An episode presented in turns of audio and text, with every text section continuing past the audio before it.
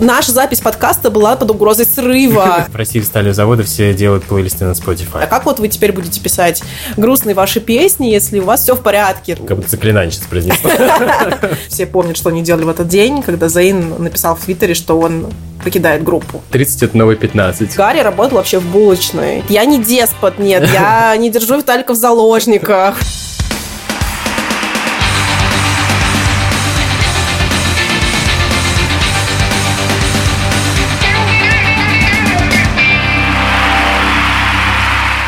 Всем привет! С вами самый счастливый человек на планете, поскольку мы сегодня обсуждаем ее любимых мужчин. Аня Чекарева. И менее счастливый человек, потому что сегодня мы не говорим про Адель, а Виталик Титов. И это подкаст «Фанзона», в котором мы обсуждаем последние музыкальные новости, делимся своими открытиями, новинками и знакомим вас с историями успеха артистов с мировыми именами. И основная тема нашего выпуска, да, Аня, да, я вижу, как ты сдерживаешься немножко. Они, ребята, чьи имена гремели, некоторые из них продолжают греметь по всему миру, часую были определены самым известным шоу талантов X-Factor.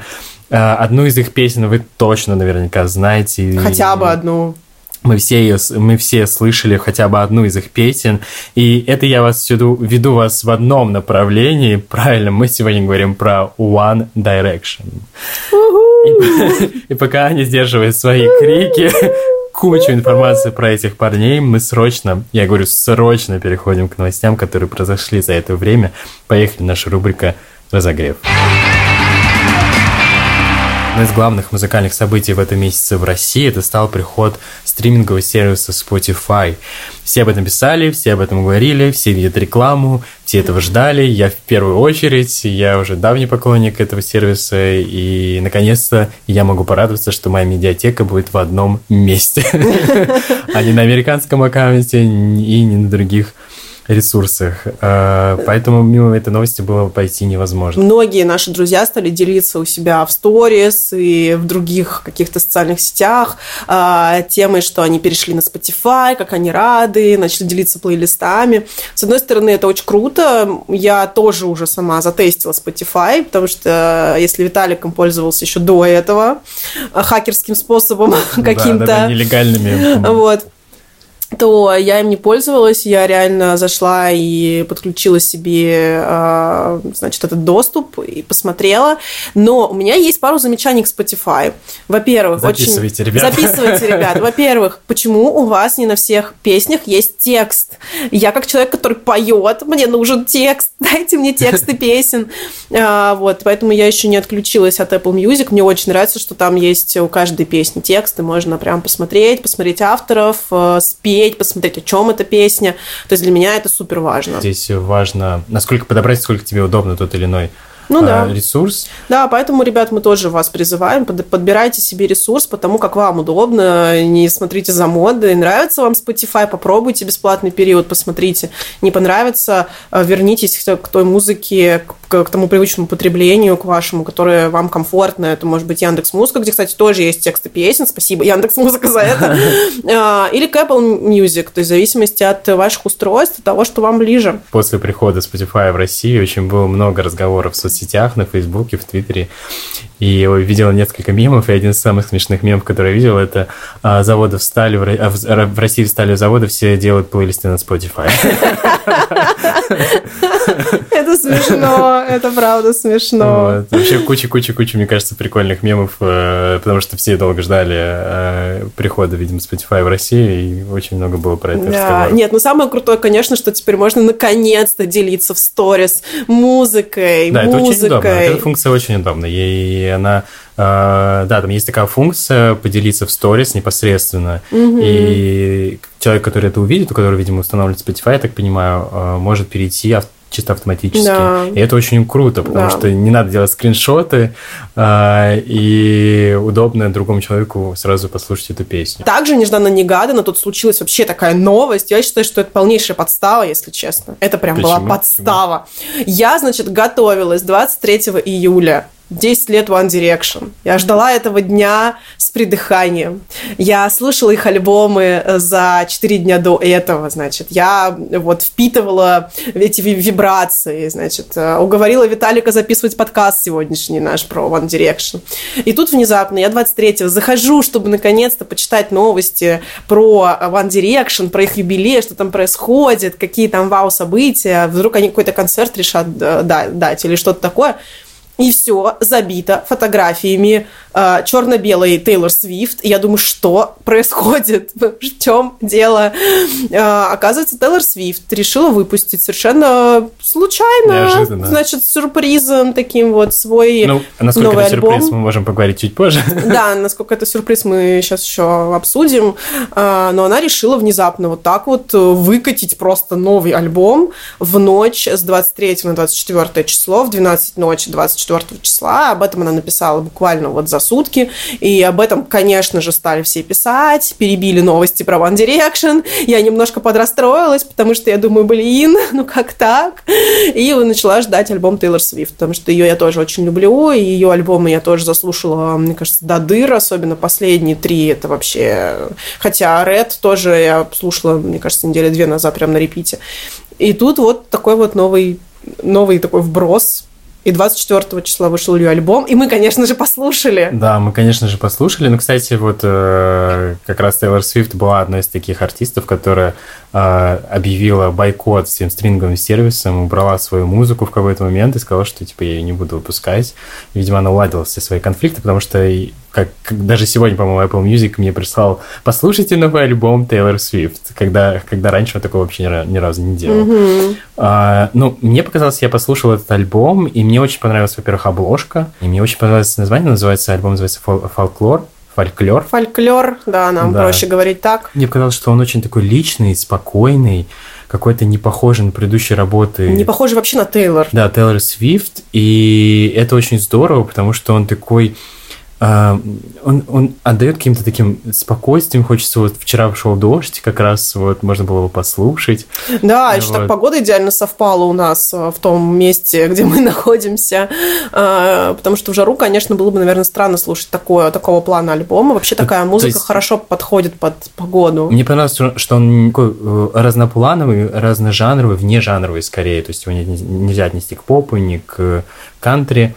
И очень, очень, хотя она возвращается там в одну из песен, э, Бетти называется, там слышно вот эти вот а, такие гар, гармошка, mm-hmm. а, слышно какие-то кантри мотивы, мне тоже очень понравилось.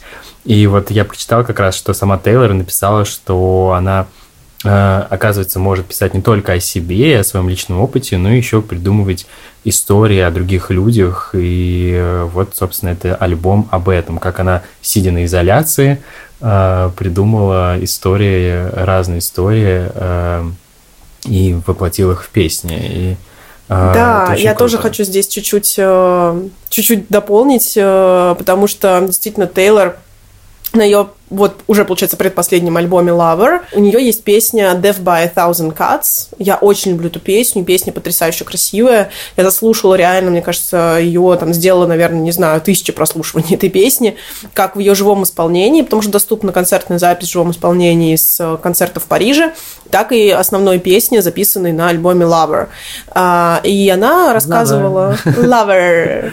И она рассказывала, как она писала эту песню, что раньше она писала песни только о себе, о своих чувствах. То есть вот у нее было разбитое сердце постоянно, и там постоянно. у нее были проблемы постоянно в ее личной жизни. И когда она наконец-то встретила свою любовь, и у нее личная жизнь наладилась, ей задали там. вопрос, э, ну, где-то в каком-то СМИ, там, на каком-то интервью, и сказали, а как вот вы теперь будете писать грустные ваши песни, если у вас все в порядке? То есть откуда вы будете брать вот эти эмоции?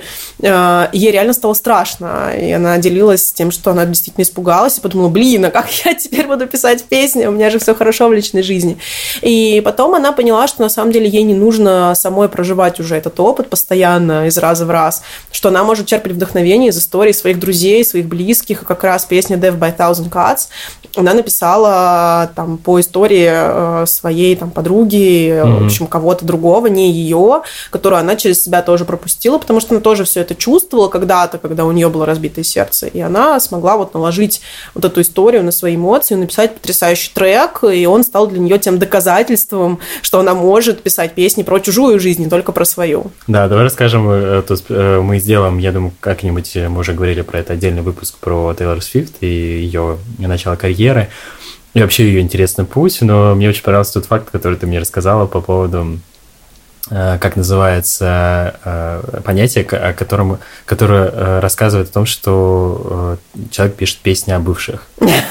И именно Тейлор Свифт стал таким человеком, который да. запустил это понятие, по-моему, называется, ты мне говорила, свифнуть. Свифтнуть, да, свифтнуть. да, да, да. Свифтнуть. Да. Это значит написать песню про своего бывшего. Вообще вот с этого альбома, который называется «Фольклор» снова, я вот вчера его слушал, очень долго, даже Аня просила меня слушать One Direction, но как бы Тейлор сделала свои Тейлор дела. вообще, я говорю, она совершила просто подставу. Она, она, понимаете, наша запись подкаста была под угрозой срыва.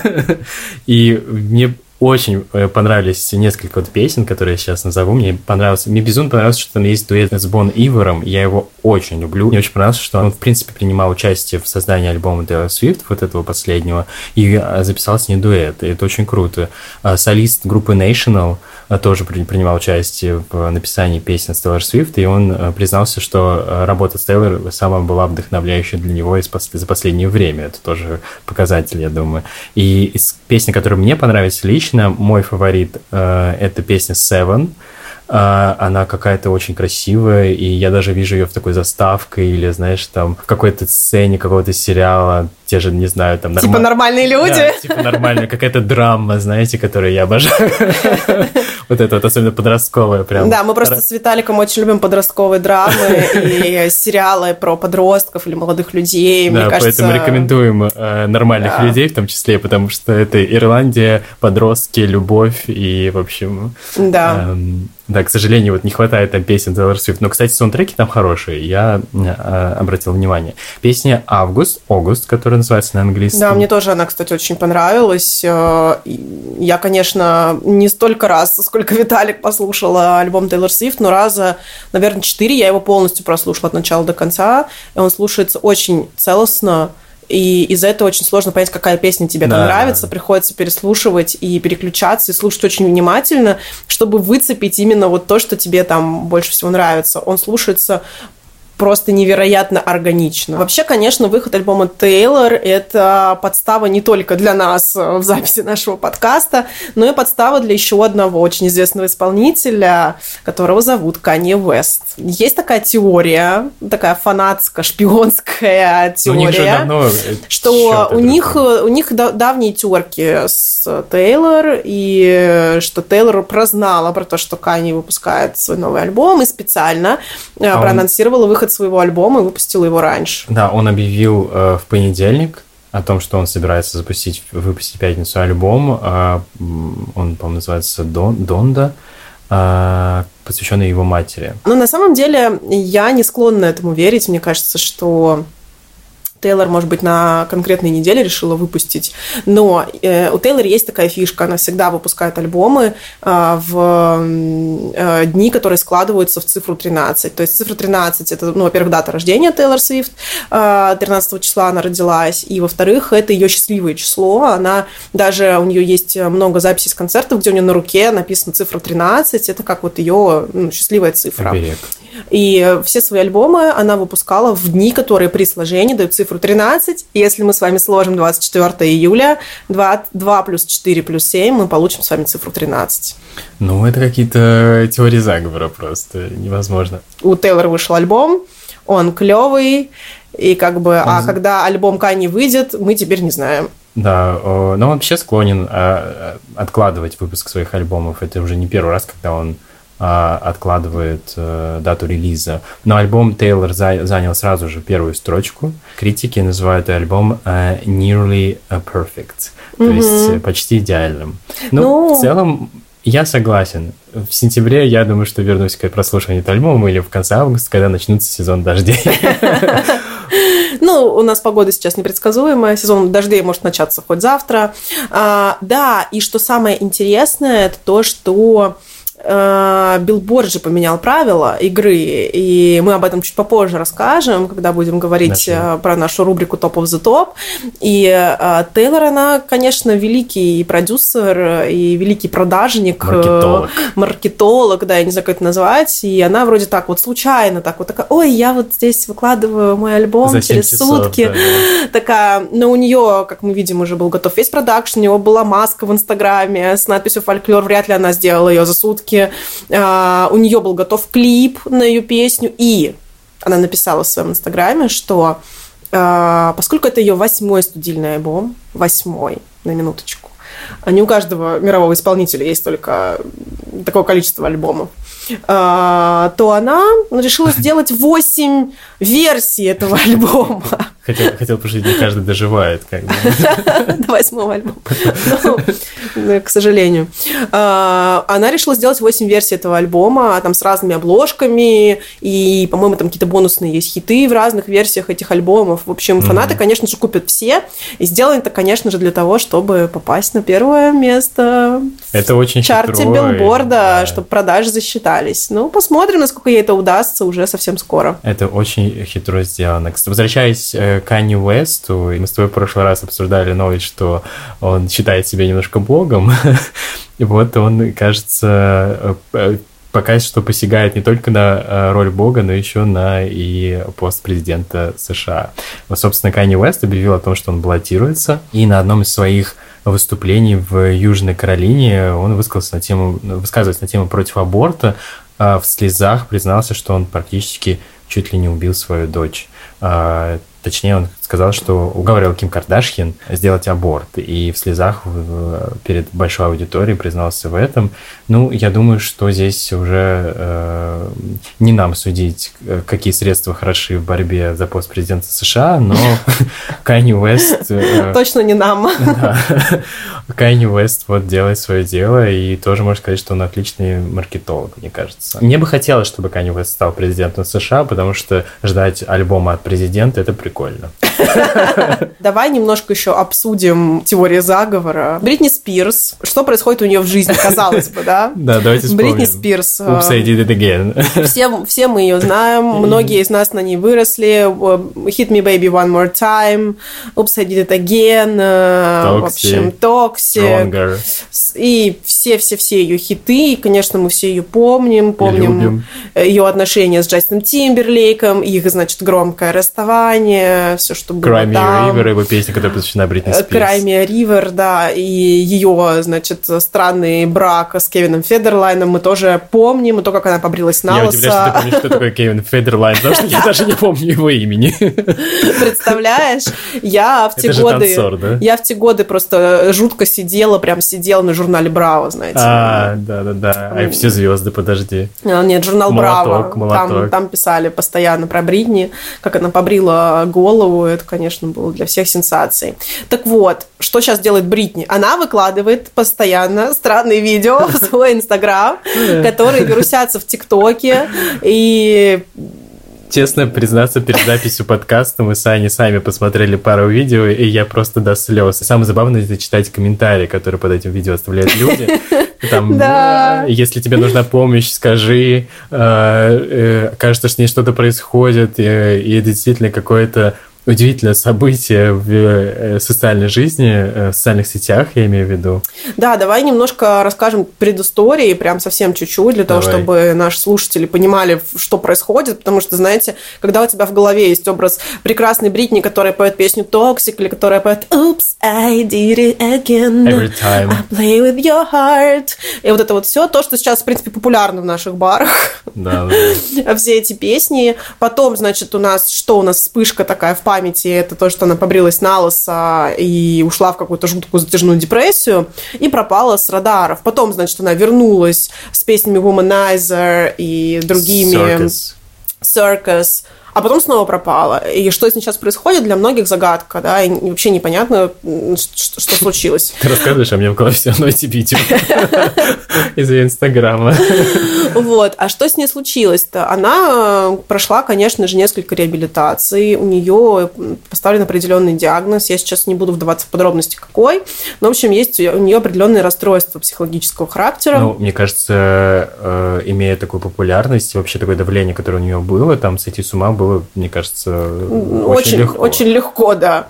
А, и ее родители э, ну, начали достаточно активно о ней заботиться. А, и э, так случилось, что опеку над Бритни официально имеет ее отец.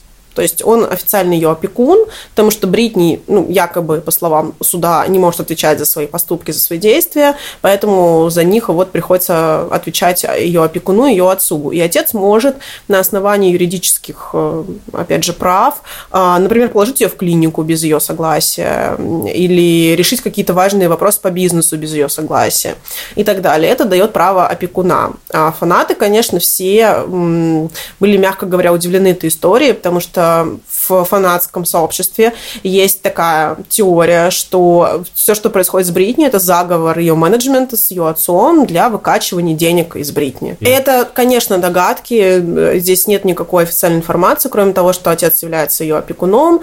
И, в общем, когда вся эта история начала всплывать, э, появился хэштег «Фри Бритни». Под одним из постов Бритни ей написал какой-то из ее фанатов, что если тебе нужна помощь, надень, пожалуйста, желтый, топ-топ желтого цвета. И буквально через там какое-то количество дней Бритни выкладывает видео с очень милой подписью, что вот мне тут собрали мои флористы классный букетик, очень э, хотел с вами поделиться, в котором она вращается туда и обратно 9 раз вместе с, значит, в, в желтом топе, абсолютно случайно, конечно же, и с букетом цветов. И после этого фанаты прям сошли с ума, они начали писать, э, что э, все это знак, она просит нас ее спасти, ей нужна помощь, она в желтом топе, она надела желтый топ. И, в общем, это видео стало очень популярно, его даже загрузили в ТикТок, и оно да, там, там завирусилось. Оно там завирусилось, и до сих пор не очень понятно. И 9 раз вот этот ее оборот туда-обратно, это там означает знак СОС типа 9, 911. Действительно, иногда хочется верить в эти теории, потому что иногда они выглядят очень правдиво.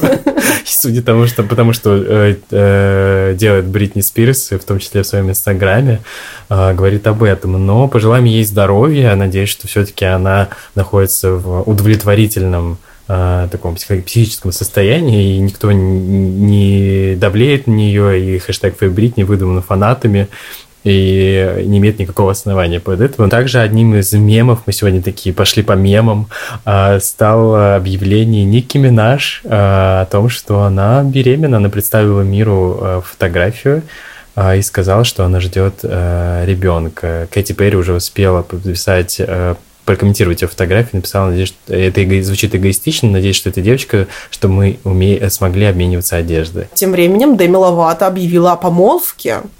Да, но для меня Деми Ловато для меня тоже такая загадочная персона. Только недавно она вышла после своей реабилитации, а, и вот она уже собирается выходить замуж. Ну, ну молодец, здорово, да. молодец. Я, кстати, видел ее камео в фильме про Евровидение на Netflix, и мне очень понравился. Вообще очень хороший фильм, такая комедия э, фарса и она там играет э, одну из звезд, которая должна была представлять, одну из главных фаворитов, которая должна была представлять Исландию э, на Евровидении. Очень забавно. Также Maroon 5 выпустили новую песню Nobody's Love. Э, мы ее с Виталиком послушали, но пока не могу сказать, что мы как-то в восторге от нее. Да, мы с Аней начали, мы ее включили и начали разговаривать, и так получилось, что мы не заметили, что играет песня.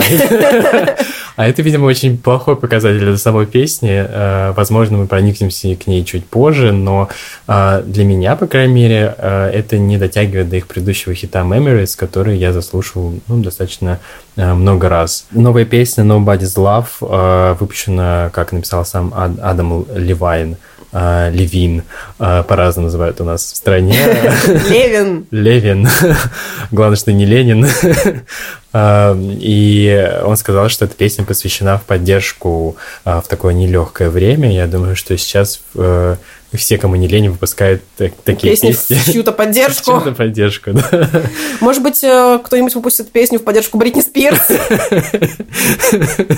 Я думаю, что пора. Элли Голдинг также выпустила свой аж двойной альбом э, Brightest Blue. Да, и с, э, надеюсь, что он повторит успех своего хита Burn. Да. Mm, Ну, мы послушали частично песни. Какие-то там нам понравились, какие-то нам не очень понравились. Э, но я думаю, что нам надо еще пожить с этим альбомом для того, чтобы мы смогли сделать свои рекомендации по э, тем Песни, песням, да. которые нас зацепили. А 23 июля исполнится ровно 10 лет с основания группы One Direction или One D. Э, и об этом мы сейчас под радостной визги Ани расскажем в рубрике «Выход артистам». Да, и этот выпуск, как уже сказал Виталик, будет посвящен группе One Direction, и я хочу передать личный привет Ксюше Губановой. Ксюша, привет! Я у себя в Инстаграме проводила такой опрос, спрашивала, кому же будет посвящен следующий наш выпуск, и писала, что я очень люблю этого исполнителя, но всем было сложно, угадывали разных, и вот Ксюша угадала, что это будет именно One Direction, поэтому тебе привет. Ты знаешь, да, Ксюша, привет, но ты знаешь, если бы я провел этот опрос, было бы сразу э, у всех один вариант, поэтому я, я даже не пытаюсь. Да, в общем, спасибо, и спасибо вообще вам всем, что вы нас слушаете. Сразу скажу, чтобы было понятно, что группа сделала перерыв в 2016 году, то есть э, группа не объявляла о своем распаде, а просто как бы сказала, что мы берем перерыв для того, чтобы заняться сольной карьерой и посмотреть, как, э, как, как и что у нас будет. Теперь мы примерно понимаем, как все закончилось, так с чего же все началось? Так, Ань, ну, ну погоди, пока ты не начала свой часовой спич на тему истории и участников группы, давай уточним некоторые моменты, как ты вообще начала слушать э, One D, как ты их называешь, или One Direction, ведь они же были популярны 10 лет назад, и тебе не было 15 или даже 8, я не знаю сколько.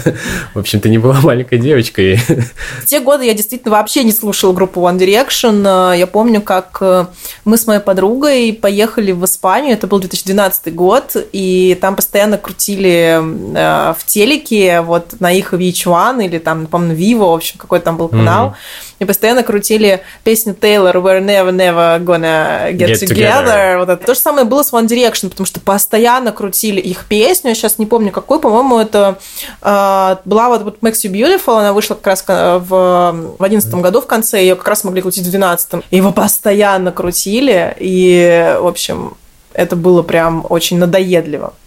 И я подумала, что за стрёмная группа. Никогда в жизни не буду их слушать. И вот я здесь. И вот мы записываем подкаст про One Direction. И вот, и вот я здесь. Прошло 8 лет, где мы, как бы, да. Прошло я про них... Лет мы... Э, да, я... Нам ближе к 30, а мы слушаем подростковые группы. Мы, наверное, просто Бенджамина Баттона такие, знаешь, у нас все наоборот, все наоборот.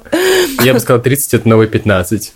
Это правда. На самом деле, я вообще забыла про эту группу, я не особо слушала их песни, мне нравилась Story of My Life, я помню ее тоже в какой-то момент, она была популярна, но я как-то, в общем, вообще не соотнесла One Direction с этой песней. И, значит, в 2019 году, что началось-то? Что началось-то вообще? В 2019 году я, э, во-первых, во-первых, услышала песню Гарри Стайлса, ты мне скидывал песню Lights Up, но я, если yeah. честно, тогда ее проигнорировала. Я подумала, ну, Виталик опять скидывает свои песни. Когда-нибудь... А, то есть так относишься к моим ссылкам? Ну, тогда, тогда да.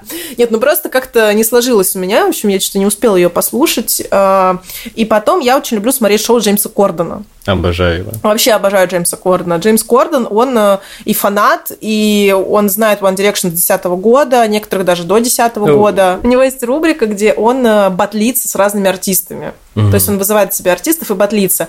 Да, и... я видел с Дженнифер Хадсон. Да, была Дженнифер Хадсон, был с Шоном Мендесом, моим угу. тоже любимым, и я как раз подсела на эту рубрику Шона Мендеса. Э, и тут я вижу, что там есть какой-то Лиам Пейн. Ну, это моя любимая рубрика, конечно же, ее включила, послушала, и услышала, что они поют поют э, песни бойсбендов и сольных артистов. я задумалась, думаю, что за Лем Пейн такой? И он такой симпатичный. Я, значит, начала его, вбила его в YouTube, и там куча всяких видосов, куча информации про него. Я думаю, блин, я никогда в жизни про него не слышала. Что за Лем Пейн? Кто это? То есть, если там про Гарри что-то слышала, э, ну, как-то скептически относилась к нему, вообще к One Direction, ко всему. Про Найла я что-то слышала, вид, ну, лицо его мне было знакомо. То про Лима я не слышала вообще ничего. И как бы Зейна я слушала какую-то музыку, но тоже не ассоциировала с группой. И тут Лиам этот внезапно и я начинаю все это гуглить и понимаю, что он тоже из One Direction. У меня складывается в голове такой пазлик. И я, и я понимаю, что, блин, так вот же оно! То есть они все были в этой группе. И я начинаю искать э, их музыку, я начинаю слушать их по отдельности, начинаю слушать Гарри Стайлса, слушать твою песню, которую ты мне скинул. Второй раз. Понимаю, что мне это нравится, а, и понимаю, и, что... И все-таки нужно переслушать другие ссылки, которые я тебе присылала. Ну, это я оставлю на будущий год. А, и э, я подумала, что действительно, да, это прям классная музыка. И так я начала слушать One Direction, так я начала слушать их музыку, смотреть их клипы. И в итоге этой зимой я просто, мне кажется, переслушала все. А когда началась пандемия, я посмотрела все документалки, все живые выступления, и меня это реально как-то прям спасло, потому что они очень позитивные ребята и очень позитивные песни у них, и как-то ты сразу из какой-то вот даже такой легкой такой фоновой грусти сразу впадаешь в какое-то более позитивное состояние. Угу на фоне вот этой всей паники, которая творилась, я э, бегала и пела песни Kiss You, и пела You got that one thing, get out, get out, get out of my mind. И вот это вот все. И, э, и в общем, была очень счастлива. У меня, например, знакомство с группой, самой как группой, наверное, началось э, позже, чем у тебя, но с отдельными солистами, как Зейн и Гарри, например, Э, я помню, что вышел альбом Гарри Стайлза, и я почему-то не знаю, у меня есть такое, знаешь, предупреждение, что люди, которые вышли из групп, не будем там приводить какие-то примеры, но все равно такое ощущение, что, ну, какое-то такое, они как все не дотягивают уже, ну, то есть, и, а, потому что группа собирается по, по, ну, раньше продюсерские проекты собирались по определенным а, типажам, угу. и кто-то из них умеет петь, кто-то не умеет, кто-то лучше танцует, кто-то там, ну, то есть, каждый дополняет друг друга, и поэтому создается такое, какая гармония в группе. Угу. И поэтому, когда кто-то выходит из группы или как-то группа распадается, ты начинаешь слушать, э, ну, удивительно, да, там как бы мало таких карьер, которые стреляют после этого, да. И для меня было все тоже такое, ты относишься как а, такое, ну, такое немножко э, такой вторичной музыки. Такой, ну mm-hmm. ладно, послушаю. Ну, надо потому что послушать, э, потому что мне интересно. И вот, собственно, так мне началось знакомство с первым альбомом Гарри Стайлза, Sign of the Time. Эта песня, она, она как-то выделяется из вообще общего и общего контекста как той музыки, которая выходила в том году. И я послушал, мне очень понравилось. Потом я узнал о Зейне, он записал дуэт Си, о котором мы тоже говорили. Как вообще начал, начался их путь? А, простые парни совершенно обычных семей, Гарри, Луи, Лиам, Зейн и Найл, пришли на прослушивание на X-Factor в Британии в 2010 году. Им было там по 16, 17, 18 лет. Да, то есть самый старший из них Луи, ему было 18 лет, Гарри, э, Найлу и Лиму было по 16, Зейну было 17. Ну, и вот они, малыши. И вот они пришли, да, на отбор. Э, э, Лиам уже до этого был на X-Factor за год, или, по-моему, за два года до этого, и он дошел до там, финального отборочного тура и не попал в основную программу, очень сильно расстроился, ушел готовиться и вернулся уже таким очень серьезным парнем, парнем, подготовленным, и получил стопроцентное «да» э, на своем прослушивании и попал, собственно, дальше. Пришли не все как сольные исполнители. На X-Factor в те года были несколько таких ступеней, и отдельно прослушивались группы, отдельно прослушивались сольные исполнители. И вот ребята пришли как сольные исполнители. Угу. И так получилось, что на финальном этапе отбора в буткемп, ну, так называемый буткемп э, летний, где там готовятся, значит, к выступлению, все, и потом, значит, там идет определенный отбор и отбирается уже в сезон, ну, вот в осеннюю часть сезона X-Factor.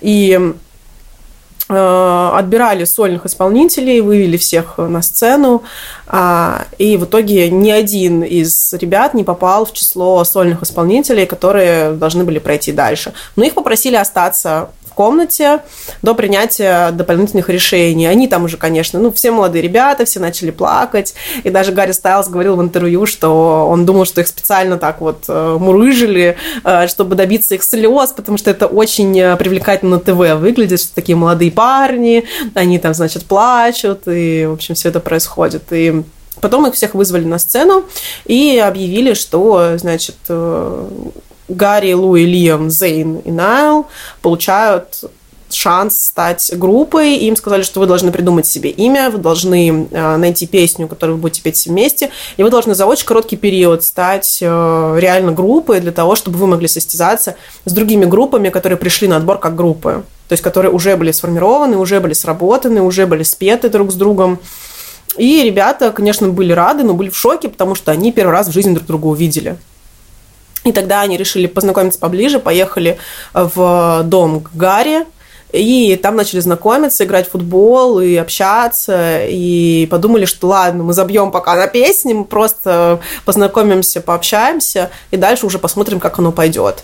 И в итоге их дружба, которая сложилась вот тогда, им очень сильно помогла вообще выйти куда-то дальше, потому что людям было интересно смотреть на их взаимоотношения внутри коллектива, даже больше, чем на то, как они выступают, то, как они поют, потому что поначалу, конечно, у них были смешные голоса, если вы найдете их выступления, может быть, мы поскидываем эти выступления в наш телеграм-канал, вы заметите большую разницу, и когда э, парням уже сейчас показывают их выступления, они все дико стесняются и говорят, ой, нет, нет, пожалуйста, только не это, это было ужасное выступление, ужасный выбор песен э, и так далее. В общем, каким-то чудом они прошли. Они спели песню «Torn» Натали Имбрули.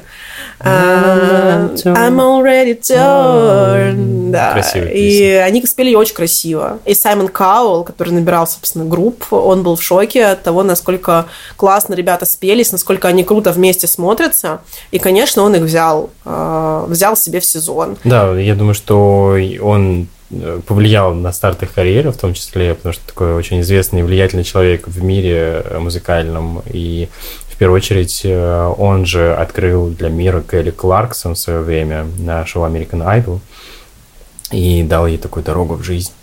Да, а. вообще говорят, что у Саймона Каула был какой-то, значит, коварный план, он очень хотел себе сделать новый бойс-бенд, ну, потому что, на самом деле, в музыкальной индустрии есть такой, э, так, такой highlight сделать свой boys band, который будет очень популярный. И к этому многие стремятся, но очень многие попытки были провальными. И Саймон, он увидел ребят и подумал, что да. Хотя на самом деле э, Николь Шерцингер предложила собрать их вместе. Это солистка Pussycat Солистка Pussycat Dolls. Она в тот сезон была тоже одним из членов жюри, и она не собирала группу, но она предложила Саймону собрать их в группу. Хотя Саймон, конечно, до сих пор говорит, что это вообще была его идея, и это он молодец. Угу. И после того, как группа попала в сезон, они внезапно начали приходить тур за туром, потому что за них начали голосовать зрители.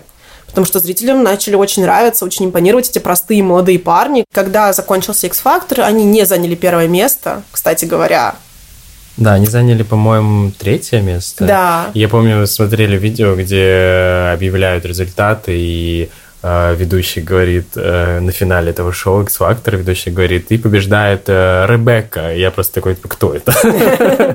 Кто это? Эту женщину даже уже никто не помнит, ребята. Они заняли третье место и все равно подписали контракт с Psycho Music, это компания Саймон Каул, и начали готовиться. Сначала они поехали в тур X Factor тур, и после этого они начали готовиться к записи альбома, потому что когда они вышли с э, шоу, э, стояли фанаты, то есть фанаты уже стояли около студии, там, после первых выпусков шоу. Угу. И все поняли, что это что-то не просто так, что такого никогда не было. Чтобы фанаты после там, первых двух эфиров, там, даже после первого эфира, уже стоят уже с плакатами. Настолько им полюбились эти ребята сразу же. Благодаря такой любви своих фанатов они подписали контракт, начали записывать первый альбом. Поскольку у группы был очень сильный коммерческий потенциал, это сразу же, конечно, увидели топовые продюсеры и поняли, что надо сделать. Они поменяли там ребятам имидж, приодели их, придумали каждому свой типаж, что значит Гарри, он такой ловелас, любовник, там, э, значит, покоряющий сердца. Найл, он такой простой, веселый парень с гитарой. А, Ли, он такой серьезный, умный, матерый, как старший брат. Э, Зейн очень такой загадочный, мистический, молчаливый, восточный. восточный. И Луи такой, э, значит, э, массовик-затейник, э, постоянно ввязывающийся в какие-то неприятности, опасные, там, с приключениями, с какими-то. Э, и вот эти образы ребята очень долго на себя тащили, хотя на самом деле они росли и менялись, и им приходилось все равно вот играть в какие-то вот эти роли. Но, тем не менее, в 2011 году вышла песня What Makes You Beautiful. Baby, you line up my world like nobody else. The way that you flip your hair makes me overwhelmed. Then you can't tell you don't know. Oh, oh. You don't know you're beautiful. Oh, oh. That's what makes you beautiful. Вот, эту песню э, написали одни из просто самых топовых на тот момент сонграйтеров. Это были Саван Катеча, Рами Куб и Карл Фальк. Э, как будто заклинание сейчас произнесла. Рами Якуб, он как раз написал песню Stronger для Бритни Спирс. А еще ты говорила песню, он написал... Лаки. Лаки, да. Тоже красивая. She's so lucky. She's a star, but she cry, cry, cry like a lonely heart thinking. Да. да, в общем, вот эту песню написал тоже, значит, этот парень, который написал э, вместе с Саваном Коттедж песню вот Makes Me Beautiful. И что интересно, что когда к Савану пришли и сказали, что нам нужно, значит, написать супер-хит для молодой бойс-бенд группы, э, у него были заготовки, потому что он писал эту песню про свою жену. И вот эта фраза «The way that you flip your hair gets me overwhelmed» это, ну, когда ты э, взмахиваешь своими волосами, это меня сводит с ума ума. Э, и как раз он в первый день знакомства с его женой, она зашла в бар, она взмахнула волосами, он в нее влюбился сразу же и понял, что а, с ней он будет там жить всю жизнь. И, Меня всегда удивляют такие истории, знаешь. Стоит просто зайти в бар, взмахнуть волосами в нужном направлении, и, в принципе, твоя судьба как бы предрешена. И он написал эту песню, поэтому она получилась такой цепкой, такой чувственной. Такой ну, там много еще хуков, о которых мы с тобой говорили да, и она очень такая правдивая. Вот это, о, о, о, это же тоже такой определенный хук. О, да, это тоже хук. И эта песня стала супер хитом, она побила рекорд. Она стартовала с э, номер один в Британии, дебютировала в США на 28 месте, став самым высоким дебютом британского исполнителя почти за 14 лет. А предыдущий кто был? А предыдущая была группа Verve. Mm-hmm. С Bittersweet Symphony. Ну, это, это прекрасная песня. Да, вот она дебютировала на 14 месте, а вот, вот Next Beautiful дебютировала да. на 28 И после этого вышел их альбом uh, Apple Night. Uh, он вышел в ноябре 2011 года и занял первые места в рейтинге Billboard 200 в США, Британии, Австралии, Канаде. И э, многим британским группам не снился такой успех, как э, приснился и, и стал явью для этих молодых парней из э, маленьких маленьких городков. городков, да. И это первая в истории группа, у которой четыре первых альбома Apple Night, Take Me Home, Midnight Memories и Four дебютировали на первых строках в хит-параде Billboard 200, и они тем самым, ребята, побили рекорд Beatles. Песни от Makes You Beautiful, они покорили американский рынок, потому что в Америке-то никто не смотрел X-Factor, тем более британский. британский они вообще не знали, да. что это за группа, что это за ребята. А, и после этого группа стала популярна во всем мире, потому что эта песня попала в чарты билборда, соответственно, ее начали крутить на радио, соответственно, стали ее активно слушать, покупать э, альбом, и группа стала очень популярна. Для первого их альбома некоторые песни написали ну, величайшие сонграйтеры, в том числе Эд Ширен написал несколько песен Красивые для альбома. Песни Take Me Home он написал еще несколько песен. И, в принципе, с Эдом Ширеном они сотрудничали, вот, мне кажется, во всех своих альбомах. Во всех четырех альбомах есть там хотя бы одна песня Эда Ширена или Райна Тедера, или, в общем, кого-то из э, крутых очень сонграйтеров. А, когда они записали альбом Take Me Home, э, у них, в принципе, такая была специфика достаточно непростая а, для ребят, потому что они выпускали альбом и сразу же ехали в тур. Параллельно с этим туром они записывали новый альбом и выпускали его через год после предыдущего альбома и снова ехали в тур. Так они выпустили свой второй э, альбом Take Me Home через год после первого и выступили 3 декабря 2012 года в Madison Square Garden. То есть, понимаете, там, где дает концерт Элтон Джон, э, там Мадонна и все самые великие артисты это давали там концерт. самая известная площадка вообще в мире, и тоже выступить на Madison Square Garden, это, конечно, такой э, мека для исполнителей, значит, да. ты действительно добился какого-то большого успеха. То есть, понимаешь, что два с половиной года назад о тебе никто не знал, ты работал там где-то, например, Гарри работал вообще в булочной. Булочной, да. Он э, продавал хлеб, понимаешь, он ушел там после определенного, после 9 там, или 10 классов он ушел со школы, готовился, значит, э, занимался активно вокалом, музыкой, у него была какая-то своя бенд, и он работал просто вот в, в пекарне, да, то есть он продавал какие-то булочки, там другие ребята тоже. Луи работал в магазине констоваров, э, в сувенирной какой-то там лавке. И вот ты два года назад работал в лавке, да, или продавал булочки, и проходит два года, и ты на Мэдисон Сквер Гарден поешь. Как это? Это, это просто сумасшествие. Да, мне кажется, в голове очень сложно было уложить э, такое, такое развитие событий. А, да, ну... и как раз после того, как они выступили в Madison Square Garden, они объявили мировой тур и поехали уже вот в мировой тур. Это какой-то невероятный плотный график у 17-летних, 19-летних парней, и за 5 лет группа записала 5 альбомов. И помимо этого они снимались, естественно, в разных других медийных активностях, реклама, э, участвовали в шоу, давали интервью, э, в том числе участвовали в благотворительных акциях. Например, они записали кавер на песню группы Blondie «One Way uh, or Another». Or another One Way or another. I'm gonna find you. I'm gonna get you, get you, get you, get you one way. Да, они, они сделали очень классный кавер, и я очень люблю эту песню, и а, они специально записали ее для а, такого события, которое называется Comic Relief. Оно происходит раз в несколько лет в Великобритании. Это большое вообще медийное событие, а, и там разные-разные э, медийные лица принимают участие для того, чтобы э, собрать средства. В частности, они направлены на борьбу с бедностью. Э, и вот One Direction записали эту песню, они ездили в Африку, смотрели, как люди живут, и собирали средства для помощи этим людям. One Direction вели огромную просто благотворительную работу, и очень много делали для благотворительности, за что им отдельное большое спасибо. А, к 2013 году Direction Money достигла своего просто какого-то невероятного апогея. А, в мире скупали мерч, они сделали свои духи, у них даже были свои да? духи. У тебя да. есть флакончик? К сожалению, нет у меня флакончика. Если есть какие-то где-то фанатские, возможно, остались какие-то пробнички, я бы, конечно, с радостью бы приобрела, но, но нет.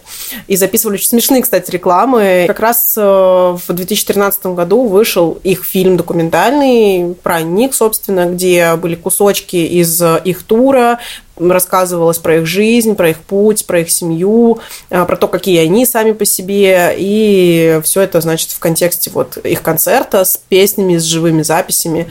А, фильм э, называется This Is Us, One Direction, он есть на Netflix, в России он есть на Иви. Фильм очень советуем к просмотру, э, он потрясающе снят, я посмотрела его лично три раза. Также к выходу своего третьего альбома, это была просто беспрецедентная акция, One Direction сделали день One, One D-Day, а, то есть день One Direction, где они почти 8 часов в прямом эфире вели разные шоу, а, делали разные квизы, развлекаловки со своими фанатами, и, в общем, участвовали в этом, ну, собственно, все участники. Это было к их релизу Midnight Memories третьего альбома. Я вообще вернусь немножко к фильму, о котором да. ты говорила. А, Аня заставила мне его посмотреть. Так, а. подождите, нет, я не деспот, нет, я не держу Виталика в заложниках. Смотри, смотри. Нет, такого нет. Скачивает, Он... скачивает на телефон э, песни, чтобы я их прослушивал. Э, ставить на рингтон мне. А, да, Аня не деспот, это действительно добровольное было желание, но э, я хочу сказать, что фильм мне невероятно понравился и э, тронул меня до глубины души в некоторых моментах, особенно когда ребята показывали, как ребята возвращаются домой к своим родителям, которых не видели два года, потому что они были в туре. И это очень трогательные моменты, потому что они разговаривали с родственниками и а, просто, в принципе, наверное, за первый раз за весь этот фильм показали их человеческой стороны в плане того, что как они общаются вне а, сцены и не с, не с друг с другом, и в том числе тот же Гарри говорил, что я очень рад быть дома, потому что это люди, которые меня знают. И в конце тоже там была такая сцена, как э, Зейн общался с мамой, сделал ей очень э, приятный подарок, и тоже невероятно трогательная сцена, потому что э, видно, как человек, у человека была цель, и как он хотел помочь своей семье, и вот этот разговор, видно, как э, они друг к другу относятся, это не, не может тебя не трогать, и не говорит о том, что... И это говорит о том, что они э, такие простые ребята, э, которые вот... Э, которые благодарят возможность, благодарят Э, родителей, благодарят людей, которые оказались рядом за такой шанс, который у них э, сложился в жизни, и они вот выстрелили в такую успешную, с такой успешной группой. У каждого была какая-то своя история, как вот они к этому пришли, что они все оказались вот в этот один момент в этом одном сезоне, примерно одного возраста, да, с похожими там историями. Это, конечно, ну, не знаю, просто судьба. Судьба их свела. И, конечно, их новый альбом, который они записали, альбом Midnight Memories, который вышел у них в 2013 году, после фильма, после всех промо-компаний, после One D Day, а, конечно же, он стартовал с первой строчки в чарте билборда, потому что все эти действия были направлены, конечно, на промо их нового альбома. Midnight Memories – это первый альбом, где больше половины песен были написаны с участниками One Direction. Эпоха, это называется прям эпоха Midnight Memories Four, это когда ребята уже стали более взрослыми, у них появились а, новые хиты крутые, а, более такой роковый звук появился в их альбомах, им дали больше свободы, а, и, ну, ребятки подросли достаточно сильно. А, и... А девочка созрела. Девочка созрела. И они записали четвертый альбом под названием Four. Четвертый альбом они записывали записывали вместе с Зейном, и там заглавная песня «Steal My Girl». Everybody wanna steal my girl, everybody wanna take her heart away. Say another word, she belongs to me. Вот это вот. Вот, вот, все. вот это все. Альбом тоже попал на первую строчку билборда. Шикарный альбом. Они сразу же поехали в тур. И потом внезапно посреди тура в Америке и в Британии говорят день, когда мы все знали, что мы делали, да, то есть все помнят, что они делали в этот день, когда Зейн написал в Твиттере, что он покидает группу, что все были в шоке. Э, там, на самом деле, было так, что Зейн сначала перестал появляться на концертах, это было странно, то есть люди приходили, Зейна нет, писали, что он заболел, и что как бы он ну, серьезно там болен, и из-за этого он не может э, выступать mm-hmm. в концертах. А потом все-таки написали, что он покинул группу. Зейн написал в Твиттере о том, что он уходит из группы, будет заниматься сольным творчеством. И сделал, на самом деле, он там не все красиво, потому что он немножко так подставил ребят, им пришлось... То есть он красиво вошел в их грешную жизнь? Вышел некрасиво. Вышел абсолютно некрасиво. А, так что с ним рассорились участники, потому что он... Э, ну и фанаты тоже были обижены, потому что он это сделал не в рамках тура, то есть он не вышел на концерте, не сказал, ребята, я вас всех люблю, но как бы вот, мы там остаемся со всеми друзьями, но я ухожу в свое свободное плавание, буду вас радовать новыми хитами. Ну, то есть все бы это восприняли ну, нормально. То есть, ну, окей, так бывает. Но из-за того, что это было сделано так вот скомканно и просто в твите, там он написал, что он уходит из группы, группы, потом официально об этом уже объявили представители группы. Это было немножко сумбурно и стрёмно, и тем более люди купили билеты на тур, а одного участника тура там нет. Представляешь, угу. как плакали э, там одна пятая часть фанаток Зейна, которые специально ради него вообще шли на эти туры, ехали в какие-то другие страны на концерты, покупали билеты. У меня была такая история, Я в детстве э, ждал приезд фабрики звезд 3 в свой город, в Тулу. И я покупил билеты, чтобы увидеть Юлию Михальчик, услышать, как она поет, значит. И я прихожу на этот концерт, и что ты думаешь? Знаешь, что ты думаешь? Они в последний момент его изменили, а я не знал об этом. И это был сольный концерт Никиты Малинина. Я... Я, значит, полтора часа слушал про песни про котенка. Никита Малинин же там две песни было. Так у него, я не знаю, ну час, может быть, концерт шел, потому что, видимо, в последний момент участники группы поехали, группы, э, фабрики звезд поехали либо в другие города, либо они остановили этот тур, и там был один Малинин, потому что он был победитель. Вот, и, и я, и я среди, э, среди девочек Которые... Это было ужасно. Я, я, прекрасно понимаю этих фанаток Зейна, знаешь, которые не увидели своего кумира, поэтому... Это очень смешная история, Виталик. Ну, сейчас, пользуясь случаем, мы передаем привет Юлии Михальчик, и если она захочет когда-нибудь спеть для нас, мы, в принципе, будем рады. Вот кто навсегда поставил на паузу свою карьеру.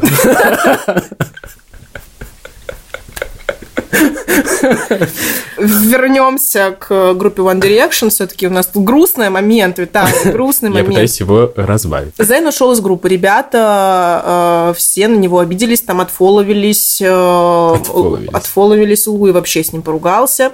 А, но Зейн при этом начал делать сольную карьеру, восстанавливаться, потому что действительно поговаривают, что у него были проблемы, как бы ментальные проблемы со здоровьем, у него было расстройство пищевого поведения и другие различные вещи. Ужасно.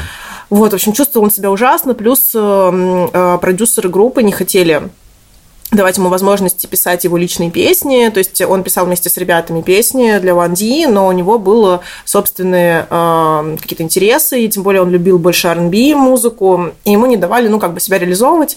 Поэтому логично, что он ушел и начал записывать то, что ему нравится. И действительно его первый альбом там, занял первую строчку билборда, и действительно круто он все сделал, ну, я так считаю. Он, он, он сделал, возможно, все вовремя. Ну, в плане того, что не вовремя ушел, а вовремя зависал альбом свой после ухода сразу же. Но на этой волне он а, и взлетел, я думаю. Но песня Dusk Still Down, которую он записал Си, я ее обожаю. У них так классно сочетаются голоса. Ты, кстати, знал, что Зейн автор этой песни? Нет, вместе с Си, соответственно. Да. Очень круто. Они вместе написали. Ну, они так там поют, там, э, ну, их невозможно перепеть ни того, ни другого. Ну, то есть у них очень высокий. I'll be with you till dusk till down. I'll be with you till dusk till down. Na na na na na na. Я даже так не спою, ребят. Ну, то есть это сейчас такое просто легкое подобие а, этих песен, да. Ребята без Зейна вполне нормально справились, как мне кажется. Они разложили старые песни на новые, новые партии, а, взяли частично партии Зейна и докатали свой тур и записали новый альбом Made the AM, а, тоже, где многие песни написали сами ребята. Например, я очень люблю песню Perfect.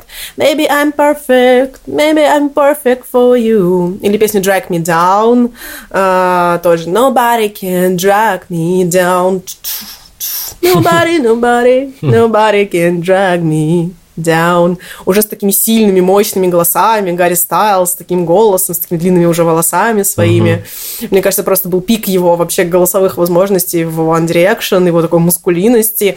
Вообще у нас тут с Виталиком родилась шутка, что Гарри Стайлз э, э, в России, это вот такой, недо, недо, недо, недо Гарри Стайлз в России, это Роман Архипов. Из группы Челси мы напомним, кто это такие. Я думаю, что уже никто не помнит. Кстати, это пример неуспешной знаменитости, помнишь? да. Э, но Роман, по-моему, сейчас где-то в Америке, может быть, пытается повторить карьеру Гарри Стайлса. Ну, в общем, это к а тому, а, возможно, что... это и есть Гарри Стайлс, мы просто не знаем. Кто знает. Но куда Гарри Стайлс эта песня? Ты теперь чужая невеста, девчонка из соседнего подъезда. Куда уж там э, Watermelon Sugar? Да вообще никуда. А, да, и, в общем, альбом, альбом ребят э, Made AM мне очень нравится лично. Мне очень нравится. Всем рекомендую его послушать. А, и после того, как э, ребята выпустили без всякого промо, без э, рекламы Drag Me Down, песню, она тоже стала супер хитом. Потом они выпустили еще несколько хитов с этого альбома, выпустили альбом и сказали, что ну, а теперь все, мы как бы тоже берем перерыв. Началось э, вот это вот миллион этих теорий заговора, что значит, ага, они там, наверное, все в группе друг с другом поругались, да там, наверное, Гарри не выносит Луи, а Луи не выносит там, значит, Лема, ну и так далее.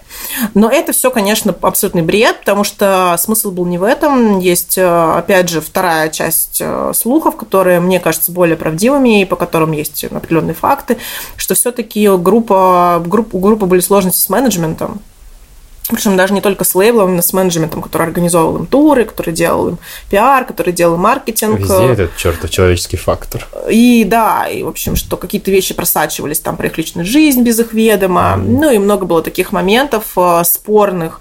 Ну, и плюс, конечно, за пять лет и пять туров ребята вымотались. Ну, это, это правда. И я думаю, что у всех изменились тоже вкусы в музыке, музыка стала другой. Они просто выросли, давай смотри правде в глаза.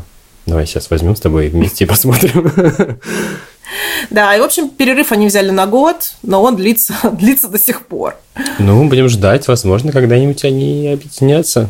Но за время своей карьеры, кстати, хотел сказать, дополнить, дополнить твой рассказ. А, One Direction собрали, э, только вдумайтесь, 242 награды у меня бы столько полок не хватило. У меня и полок-то нет дома. там пять человек, но они делились. ладно, окей, окей, ладно, согласен. И получили 360, наверное, ну, более 366 номинаций в различных мировых премиях. Но удивительно. Такой успех группы и такое признание публики, но группа ни разу не получила Грэмми. Да, и не была даже номинирована на Грэмми ни ну, разу. это, знаешь, как история Бейонсе, которая ни разу не получала награду как э, лучший альбом в категории лучший альбом. То есть она получала награду в категориях лучший там урбан альбом или еще что-то такое, но ни разу не получала вот эту главную категорию. И вот One Direction даже как бы тоже, собрав кучу наград по всему миру, не были номинированы на такую важную... Попав э, в десятку самых богатых людей Великобритании, на минуточку, э, да, они так и не получили ту заветную статуэтку, Грэмми. Но тот же Зейн, э, например, когда он записал дуэт с Тейлор Свифт, I don't, don't wanna live forever, называется для э, саундтрека. Саундтрек к 50 оттенков серого, по-моему. Там что-то... Или на 50 оттенков темнее, темнее светлее, серее, да, да, да. что-то такое. Да, да. Песня а, получила номинацию на Грэмми. Когда ребята разлетелись, как пташки из гнезда, из своего One Directionовского гнезда. Назовем его так назовем его так, эм, и полетели заниматься сольными карьерами, у них, конечно, тоже все по-разному складывалось, но мне кажется, что сейчас, вот к моменту текущего года, вот к 19 к 20 году, все более-менее определились со своими стилями, у всех есть э, видение своей музыки, свое развитие дальнейшее, и я не могу сказать, что кто-то из них сейчас сидит без дела или не занимается музыкой, или не успешен, да, потому что если мы возьмем каждого из них, там про Зейна мы уже поговорили, а, если мы возьмем Гарри, то тут тоже все понятно. Ну, тут можно поговорить. Тут можно поговорить. В отдельный подкаст. В отдельном подкасте, да. Но два его альбома, оба шикарных, с последнего альбома. Вот Watermelon Sugar, наш любимый, уже седьмую строчку занял, например. Да, она любимая тиктоковская песня сейчас. И вообще Гарри такая новая, новая рок поп-рок такая звезда. И... Ну, такой, да, немножко вне какого-то. Поп-рок, би, ЛГБТ, там плюсы, вот это все, то есть туда все это примешивается. И он на Суперболе слезо даже выступал. Ну, то есть Гарри, он любимец публики. И бесспорно, он будет всегда на Олимпе э, и может себе позволить постить в Инстаграм раз в месяц э, и только по поводу своего промо. И вообще ничего не выкладывать в соцсети. У Найла тоже все отлично. Он записывает классный дуэт с Джулией Майклс. Я очень люблю его песни. В каждом подкасте я говорю про его песни, потому что я правда их люблю, правда их люблю. Ну, мы поняли, Ань, ты их честно, честно их люблю, действительно. Сейчас никто ну, не угрожает все нормально, никто. Я очень люблю его песни просто. Здесь не стоит Найл Хорн. Не стоит Найл Хорн сейчас рядом, и как бы нет, Найл, Найл, нет, все нормально, все хорошо. Очень люблю твою песню. Ты классный.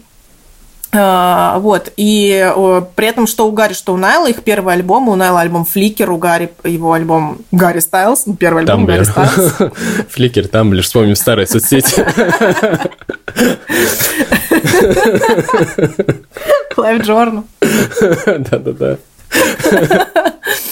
А, в общем, у Найла альбом Flicker занял э, первое место в билборде и в US-чарте, и в UK-чарте. У Гарри его альбом Harry Styles тоже занял первое место в UK-чарте и в US. И второй альбом Гарри тоже занял первое место. Вообще Гарри стал первым человеком э, в истории, у которого два первых альбома стартовали с первых строчек. Если переходить к другим участникам, да, то есть э, у Лема у него тоже песни попадали в десятку билборда. Например, его песня Strip the Down, которую написал Эд Шигрон, мы о ней говорили.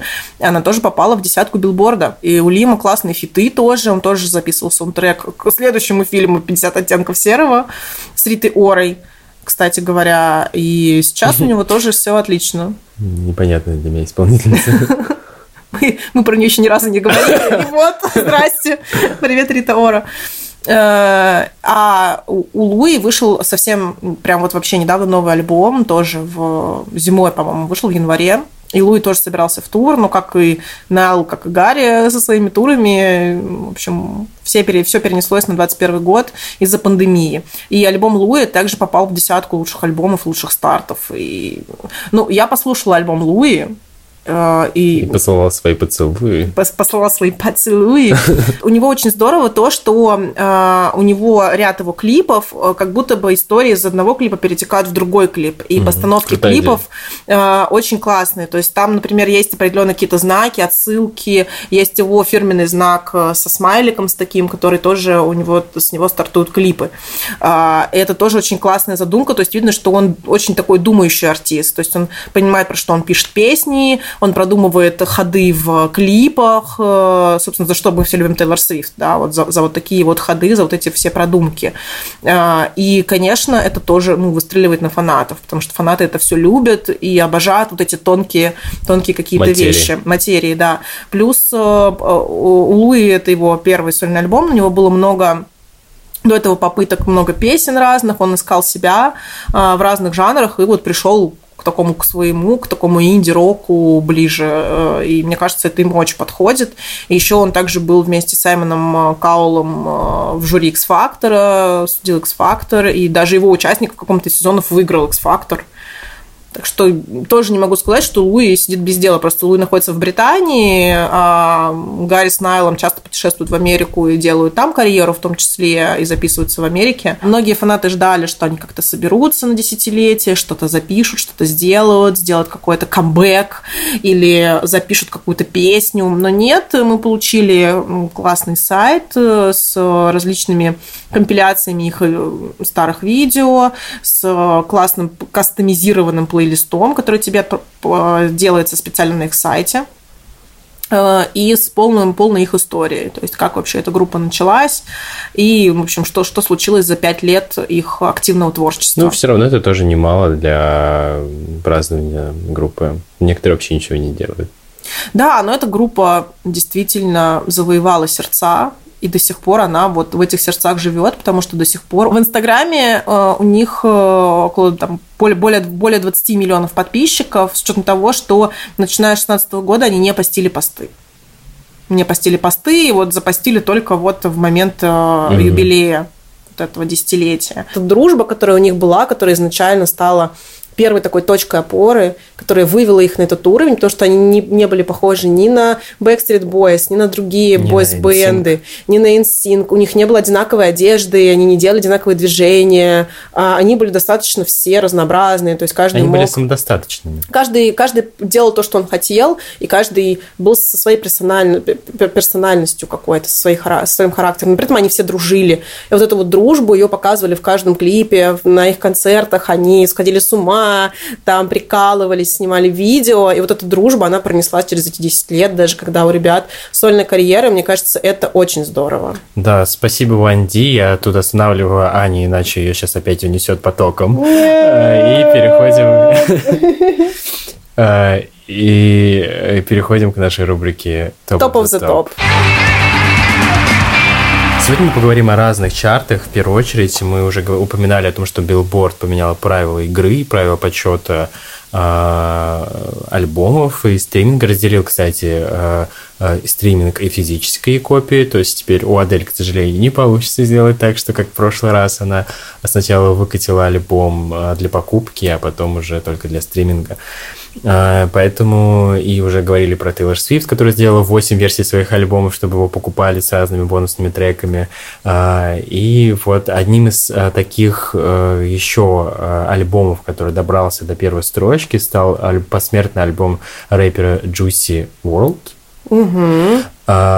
И там записано много дуэтов с разными артистами, в том числе с Холзи.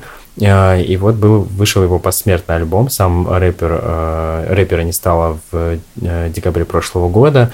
И вот, видимо, такая уже традиция у лейблов в том числе, и как посмертный альбом Мака Миллера выходил, кстати, очень хороший. Так вот сейчас вышел Juicy World альбом, и он возглавил первую строчку билборда. Перейдем к нашим рекомендациям. Я порекомендую тоже молодого британского исполнителя. Ему 17 лет всего, его зовут э, Алфи Темплман. И э, он вы, начал выпускать свои песни и запис- сделал первые демо в 13 лет. Представляешь? Э, мы уже, по-моему, я уже перестал удивляться этим ребятам, которые в 9, 8, 13 записывают свои песни. Э, и вот он рос в музыкальной семье, его окружали гитары, и неудивительно, что он э, впитал в себя любовь к музыке и в 13 лет записал демо, а в 2020 году выпустил мини-альбом, который называется Happiness in Liquid Form. Мне очень название, название нравится. И один из его хитов на этом альбоме называется Obvious Guy. А, я рекомендую всем оценить этот мини-альбом и, может быть, предыдущие работы этого молодого исполнителя. И там очень а, такой тоже, тоже разножанровый а, мини-альбом и очень крутые песни. Я думаю, что многим понравится. И, конечно же, поскольку мы сегодня как бы сделали такой спешл относительно One Direction, как юбилею, обязательно послушайте песни с их э, альбомов. И очень надеемся, что вам понравился наш выпуск. Подписывайтесь на наш канал в Телеграме, фан-зона подкаст, он называется на английском. Мы будем стараться туда выкладывать и новости, и музыку, и делать это почаще и по побольше. Ищите нас на Apple подкасте, Яндекс Музыки, Google подкасте, в Spotify. Надеюсь, что скоро там появится в русском сегменте подкасты. Ставьте нам звездочки, пишите рекомендации. Это будет нам очень приятно и очень здорово. И шлем вам тоже сердечки и лайки за это. И лучи любви. Да. Ну и хотим проводить вас сегодня любимой песней э, Виталика. Мы... И одной из моих самых любимых песен. Мы не спели ее, в том к сожалению. Числе. Да. да, мы ее, к сожалению, не спели. The story of my life, I take her home. I drive all night to keep her warm inside. It's frozen.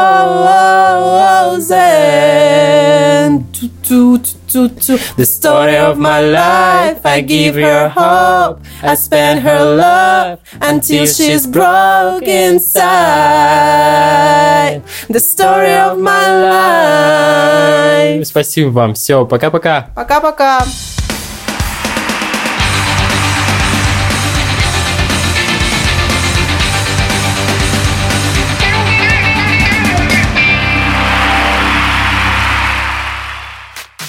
Четыре тогда. Четыре. Угу. Четвертый альбом Фор. Слишком много слов четыре Четвертый альбом Фор. Экспаты сейчас э, сидят просто, у них мозг взорвался. А теперь, Виталик, я наконец-то расскажу все то, что я не успела рассказать в нашем выпуске. Нет, пожалуйста.